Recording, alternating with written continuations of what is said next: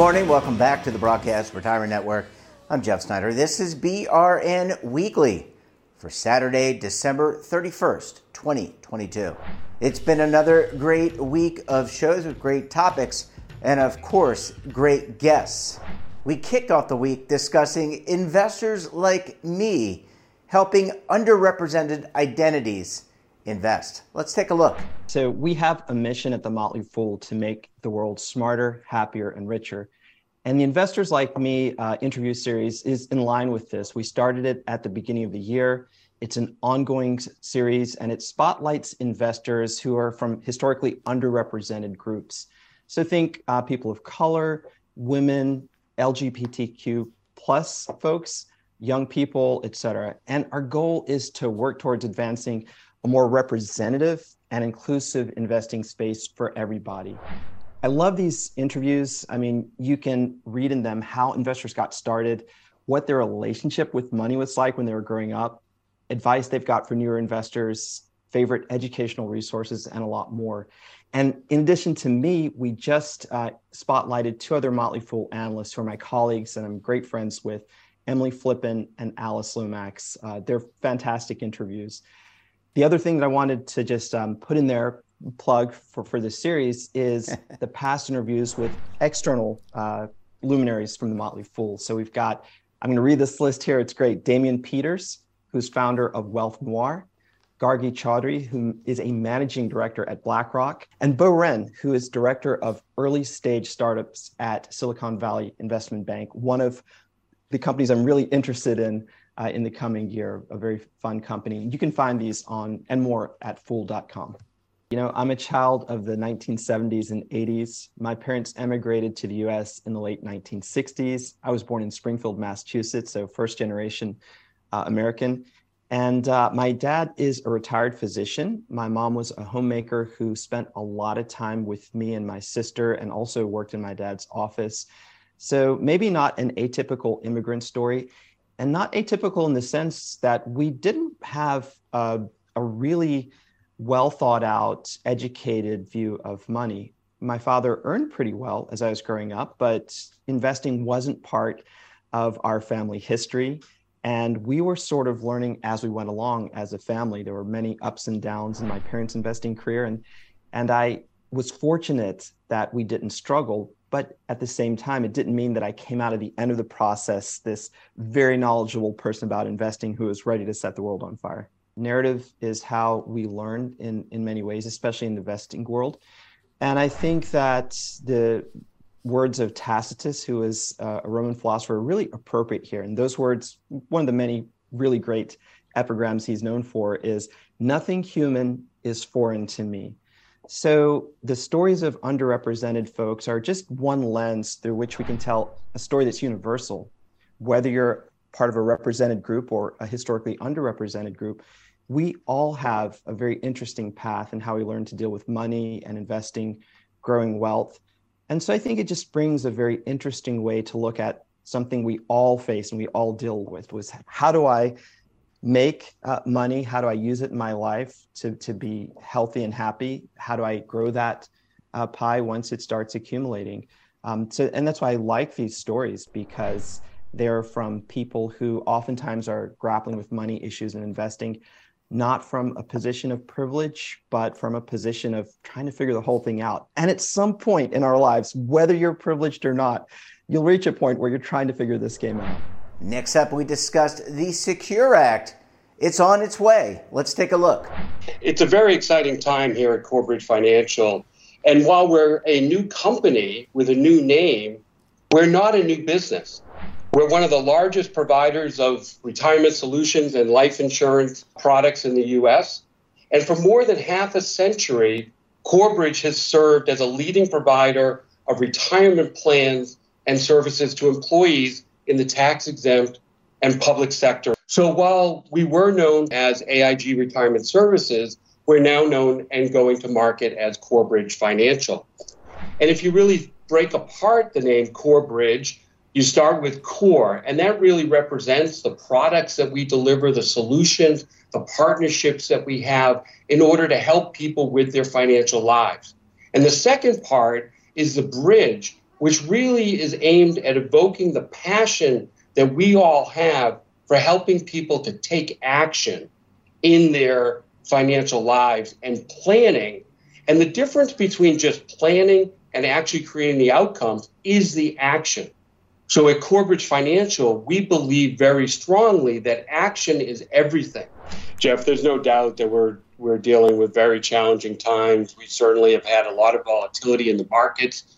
We've we're seeing uh, continued rate increases by the by the Fed, and that certainly um, you know puts people on on a bit of edge. Um, you know they're also dealing in their day to day lives with with inflation, and that's really what you know the Fed is trying to tackle.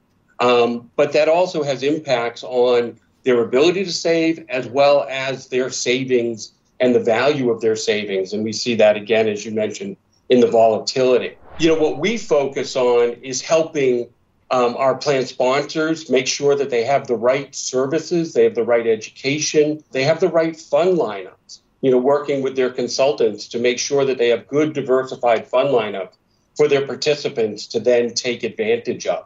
As it relates to plan participants, we focus on helping those participants with their overall wellness, working with our financial professionals, the ability to make sure that they engage with their portfolio. You know, it's not a one size fits all, and there's an opportunity to make sure that uh, participants take advantage of the tools that we give them. We are seeing definitely a shift in plan sponsors and their view towards call it the bigger picture of their employees' financial wellness and their financial well-being.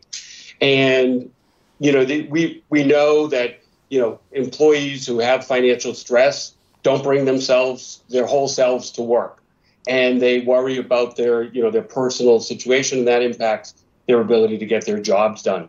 And employers know that, and they talk to us about that, and they look for us to be able to bring services that really focus on the financial wellness of their employees. And that includes being able to have services that focus on basic financial literacy, as well as how people deal with budgeting, deal with debt. You know, a major challenge we see, especially among our uh, participant population, is student loan debt, as well as emergency funds. So we believe that it's not just about the workplace retirement plan anymore it's about making sure that participants have those services. And that's what our plan sponsors are, are asking of us and looking for us to deliver both online as well as in person and person to person when a um, when a when a participant um, or an employee is looking for help. Well, we're halfway through the best segments for the week. we come back, we look at the other half of our best segments. You're going to want to stay tuned right here on BRN Weekly.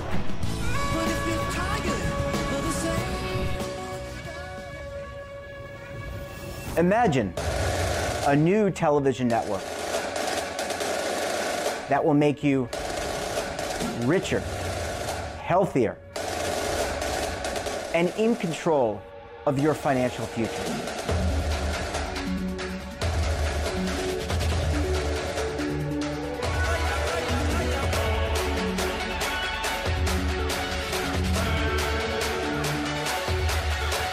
This network is for the policewoman in Nashville, Tennessee, the baker in Dubuque, Iowa, the teacher in Lexington, Kentucky.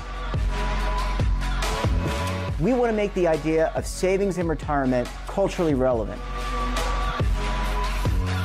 But what do you see as a defining issue of the midterms? Especially for the smaller businesses. I mean, they are the lifeblood of the American economy.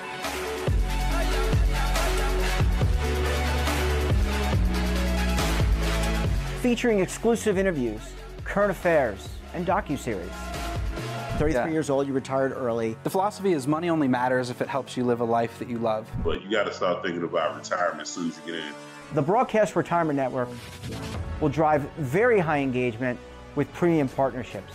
So this isn't retirement and savings for your parents or grandparents. This is for all Americans. And we're going to change the way you think about money. Welcome to the next frontier of retirement and savings. This is BRN, the Broadcast Retirement Network. Are you stuck with a low credit score? A credit report and score that's causing you to be denied credit or pay higher interest rates than others for the same things? Then do what Terrence did and call Credit Repaired for your free credit evaluation to help restore your credit. I started thinking about buying a new house and my score wasn't where I needed it to be. I called and spoke with one of the representatives and we just had a good conversation and I, I liked what he was saying. Just one call for his free credit evaluation was all it took to start back on the track to repairing his credit. I'm seeing the deletions and I'm getting the report, so I know something's being done. It does make a difference to me. All it takes is one call to get started. Credit Repair has given me a second chance to have a better credit score. Don't let a low credit score hold you back another day. Do what Terrence did and make the call for your free credit evaluation. Call 800 819 4152. That's 800 819 4152. Again, 800 819 4152. Nothing is known 100%. So my strategy does not change based off what other people expect. My strategy is based off of what I expect. And what I expect is to retire when I'm around 60 years old. And so I make my investments today based off what my future goal is, which is, you know, to retire in, you know, 30 or 40 years. That's that's my goal. Great things don't happen by accident. No one just blew out a candle and turned on a light bulb. Great things happen with action. And when it comes to financial security, the same truth applies. You want to feel excited about your future? and see things you never thought possible? Action makes it possible. At Corebridge Financial, we proudly partner with financial professionals and institutions to help more people take action in their financial lives. Welcome back. Next up, we discuss detecting and treating dementia. Let's take a look. So, the honest answer is the older you are, the higher your risk for almost all dementias, with an exception of a certain type called frontal temporal or certain inherited dementias. But in general, uh, as we age, our risk goes up. So, if you're alive and you're aging, uh, every year you're alive, your risk is a little higher. Yeah. So, after that- age 65, you're in a high risk category. And by 85, uh, estimates are somewhere between 30 to 50% of us will experience some significant changes in our brain that would constitute the beginning of a dementia. Because it turns out for half of, just about half of everyone who gets a dementia, one of the first uh, changes that happens in your brain is in the front of your brain where you keep track of what I can do, what I can't do, and what I might be having some differences in doing. And it turns out for half of everyone who gets dementia, that part gets damaged early on, which means I'm not going to be accurate in my awareness of myself. So for half of people, I'm the first one that says something is not right. I can't find words. I'm, I'm getting lost. I, I, I lose my temper really fast. Um, I, I can't remember things that have people have told me, and I know I can't. And I've never been like this before. I can't make my checkbook work. For the other half of folks, we've got to rely on other people because um, unfortunately, my brain tells me I'm fine. I can do it as well as I've ever done it. If there's a problem, it's not me. So it makes it hard. And it's actually got a term, it's called anosognosia, the inability to be self aware. And it's sort of a unique disease for this reason. I mean, half of us won't actually recognize, and it causes lots of challenges. The latest thinking is um, it could be viral in nature. In other words, over time, we're susceptible to various viral loads and we get to a certain point. It could be based on inflammation or infections that the blood brain barrier. Um, we have lots of thoughts about it, but we're still they're still investigating causes because there's actually we currently think over 120 forms, causes, and types of dementia. So it's not all one thing. It's not all Alzheimer's or all Lewy body or all frontal temporal or the one you mentioned, chronic traumatic encephalopathy. Fancy words for a, a condition that results from little traumas to your brain or one big one over time. And I think what happens is we sort of slide into it too often. Nobody really talks about it until you're in the middle of it and you realize this is just getting worse. I'm not sure how to manage this. Um, so it turns out about 80 to close to 80%, 70 to 80% of all care provided to people living with dementia is provided by friends, family, and informal carers. So that's a lot of care. And it means a lot of it's non reimbursed, a lot of it is hmm. um, what you do without thinking at first, and then it starts to wear away. It wears on relationships too. I mean, it makes it incredibly difficult to love someone that you love when you're arguing or fighting about things or you can't get them to understand and they can't get you to believe. And so there's so many conflicts that arise because we don't actually people don't actually understand what's happening to the person's brain and therefore their behavior and their emotions and their thinking. It makes it really challenging for sure. And finally we discussed the latest trends when it comes to state and local governments. Let's take a look. So we've been polling state and local workers um, especially over the past two years as we've gone through through the pandemic. And we've been asking a range of questions about how they're feeling about their job outlook, how they're feeling about the broader economy, how they're feeling about uh, the benefits that they're offered and the compensation they're offered. Um, these are state local workers uh, via their, their their public employment. And back in uh, in the September timeframe, uh, we really uh, wanted to dive into how, as you mentioned, economic volatility, inflation, other you know, top of mind uh, issues were affecting state and local workers. And quite frankly, they're not immune from from what the rest of, uh, of, of, Americans are, dealing with uh, you know, throughout the course of 2022. Um, 84% uh, had noted in that most recent survey that they were anxious uh, by the economic uh, volatility, um, economic conditions, market volatility, inflation. Um, and as it relates, I guess, to, to those of, of your viewers uh, listening to this in terms of retirement, um, 58% really viewed their retirement benefits as being a key piece to uh, keeping them on the job, retaining, enabling their employers to retain them going forward. And I would just also probably touch on that uh, in terms of higher inflation. Uh, a little over half uh, said that uh, the higher inflation was causing them to save less for retirement. At the same time, a little over a third uh, uh, reported that that higher housing costs were uh, uh, causing them to save less for retirement. So they're not immune to a lot of the outside macro pressures that all Americans are dealing with, but it's something that we keep an eye on uh, from the MissionSquare research. And I will say, um, thank you for bringing up the trends piece. We're going to be releasing it um, uh, very shortly. And we've been doing this for many years now in terms of where we look at the research that we've done over the past year and, in any given year and, and look to see how it informs our outlook going forward. And so when you talk about communicating the full the full value of full uh, uh, portfolio benefits being offered to public employees via their public employers, um, we see this a lot, not only in our survey data, but in our focus group work, where public employers who are and are able to recruit and retain individuals really are attempting to communicate what from a holistic perspective they're offering uh, from a benefits uh, uh, um, angle. So for example you know we all know many of your viewers know uh, main components of benefit non-wage compensation are retirement benefits and healthcare benefits. Um, you know on the defined benefit side about 86% of uh, state and local employees have access to uh, a DB plan uh, in 2021. It's been relatively stable over the past decade. On the defined contribution side, primary defined contribution side, uh, about 38% have access to a primary defined benefit plan. This is up about eight or nine percentage points from about a decade ago. So you're seeing growth in the DC on the DC side. That's something to keep an eye on.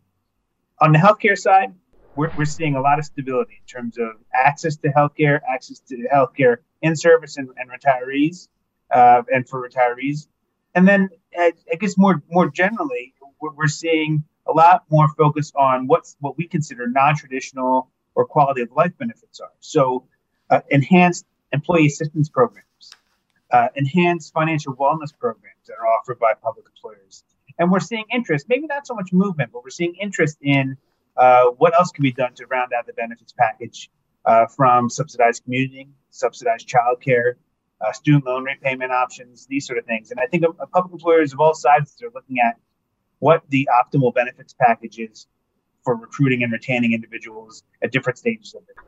Traditionally, you know, let's say something like retirement benefits have been geared toward helping to recruit a workforce that is interested in making a career of state or local government. You know, they have to wait a certain number of years before they're vested, and obviously a, a certain number of years beyond that uh, to retire on the uh, contributions that have been made on their behalf. But there are a number of people out there that are interested in government as a uh, a short-term job. It might be two years or four years, who knows?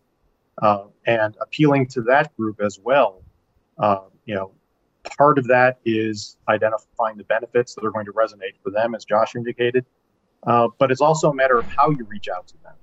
It might not be simply putting the job description online and saying, okay, you know, mission accomplished.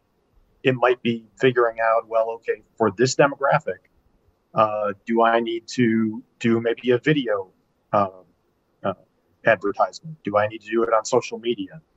Uh, do I want to work through other groups, third parties? Uh, you know, the colleges are an obvious uh, audience, but also the military communities and the bases where people might be either retiring from the military or their family members might be looking for work?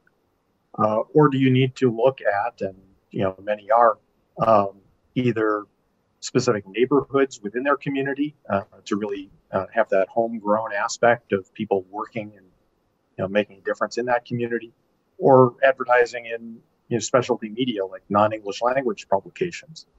Uh, and with all of those things, you know, as you're advertising for a position, not simply relying on the job description as it was written 20 years ago, but figuring out what in that job description is out of date, uh, what you know prerequisites really aren't relevant anymore, uh, and how can really uh, that job description be you know turned on its head, away from you know this is what you're required to do, and this is the more bureaucratic level of task that you might be involved in, but what can you accomplish in this job? And what satisfaction can you get from this job in terms of being of public service, which is really one of the key motivators for a lot of people who are deciding between, you know, an IT job in the private sector and an IT job in the public sector where they're going to be making that difference on a community level. You know, there have always been, you know, smaller pools, uh, like those who are drawn to work in healthcare or public safety, uh, who will continue to gravitate toward those fields. But yes, there are plenty of people who, you know, might be recruited for public or private sector positions, and that's where it's so crucial that you know the messaging is consistent with the demographic groups, uh, plural, not singular, that you're trying to pull from. It could be people who are just out of college, or it could be people who are looking at a second career. So, on the public pension side, um, I know that we've talked in the past about the Public Plans Database, which is a collaborative effort between our institute, uh, the Center for Retirement Research at Boston College, the Government Finance Officers Association, and the National Association of State Retirement Administrators. Publicplansdata.org. Uh, any of your viewers are, are, more than welcome to, to visit it and, and, and explore the data. It's the largest public pension database out there. It represents about 95% of all public pension members and assets, about 200 largest uh, state and local pension systems around the country. And what this has allowed us to do over, over time is track sort of funded funded ratios of, in the aggregate or individual plans, um, contributions, investment returns these these plans. And and I think that as I talked to you at the end of 2022, it, it, it's uh, it's it's an interesting story where you see in the aggregate public pension plans are about 75% funded have a funded ratio of about 75% uh, um, this is up from immediately following the great recession now a lot of regarding the market volatility a lot of the impacts of, of the market volatility especially earlier this year because public pension uh, plans typically phase in their gains and losses over time um, you'll likely see that accounted for in going forward in 2023, 2024, 2025. Um, at the same time, when we reflect back on the past, quite frankly, two decades um, or, or longer, three decades, I should say, um, uh, these pension systems have exceeded uh, their expectations for investment returns 19 years out of the past 30. And and at the same time, um, when we when we look at the pension systems as a whole in the aggregate, or break them out in terms of quintiles, um, across all categories in the aggregate, um, uh, the systems are receiving 92% of their employer uh, contributions, and that has gone up for most most quintiles over time. So so you're seeing more public employers making a more uh, dedicated, uh, concerted effort to pay their their as close to as full as their required contributions as possible. Um, and, and it'll be interesting to keep an eye on that going forward because that really positions uh, these plans well going forward. I will say one other thing. Um, we've added a, a new component, probably in the past year or so, of defined contribution plans to the public plans database. Right now, we have about some about 100 of the largest uh, defined contribution plans around the, from around the country. We're going to be expanding that going forward. And I would encourage any of your, your, your viewers to go and, and take a look at that database as we add to it as well. So we're trying to really provide a snapshot for individual years, but then also for longer term uh, trends uh, for not only DB plans, but also defined contribution. Well, great segments. I want to thank all of our great contributors this week. And that wraps up this episode of BRN Weekly. Have a topic of interest, somebody you think we should talk to, drop us a line. And don't forget, for all the latest news in retirement markets, technology, personal finance, so much more, and all in one place, check out today's edition of our daily newsletter, The Morning Pulse. Want to search our archives, check out our latest content? We'll visit our website, and of course, all of our streaming partners. We're back again tomorrow for another edition of BRN Sunday. I'll be joined by members of the media, academia, financial services, and government as we analyze all the news and events for the week. And I dare say that's the end of BRN for this year. It's the end of 2022. We look forward to serving you and providing you the latest important content for 2023. On behalf of everyone at the network, I'm Jeff Snyder. Stay safe, keep on saving, and don't forget roll with the changes.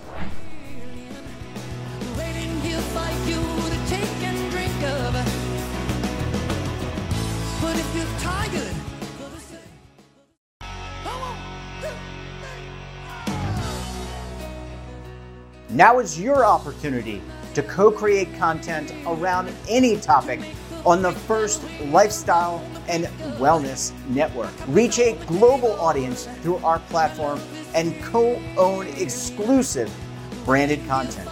All of our programs are available on demand and also as audio only podcasts, so you can take us on the go.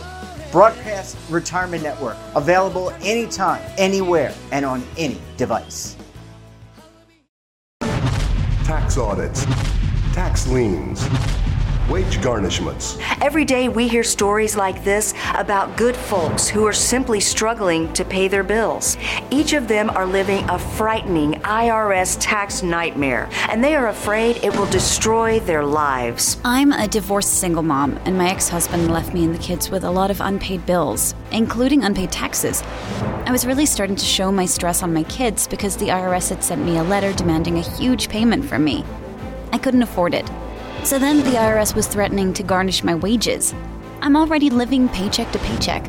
That would have put me over the edge financially. It truly seemed hopeless, but then a friend at work told her to call the tax relief line. The people at the tax relief line, they told me about something called innocent spouse relief. They worked it out so that all of the taxes from my ex are not my problem. I don't know how that works and and I don't care. All I care about is that I don't owe the IRS a dime and they are not going to take my paycheck. Even if it seems hopeless, you should call the number on your screen right now. There is absolutely no cost for the call or the consultation. You are under no obligation. If you are worried that the IRS could garnish your wages, seize your assets, even take your home, call us right now. The Tax Relief Line is here to help you. Now you have a knowledgeable, professional team of tax experts that are ready to negotiate with the IRS and fight for you to save you money. The Tax Relief Line's professionals have successfully negotiated thousands of cases, reducing and sometimes even eliminating the tax debt for their clients. It's very easy to get started. Simply call the number on your screen right now. You don't have to live in fear anymore. The call and the consultation are free.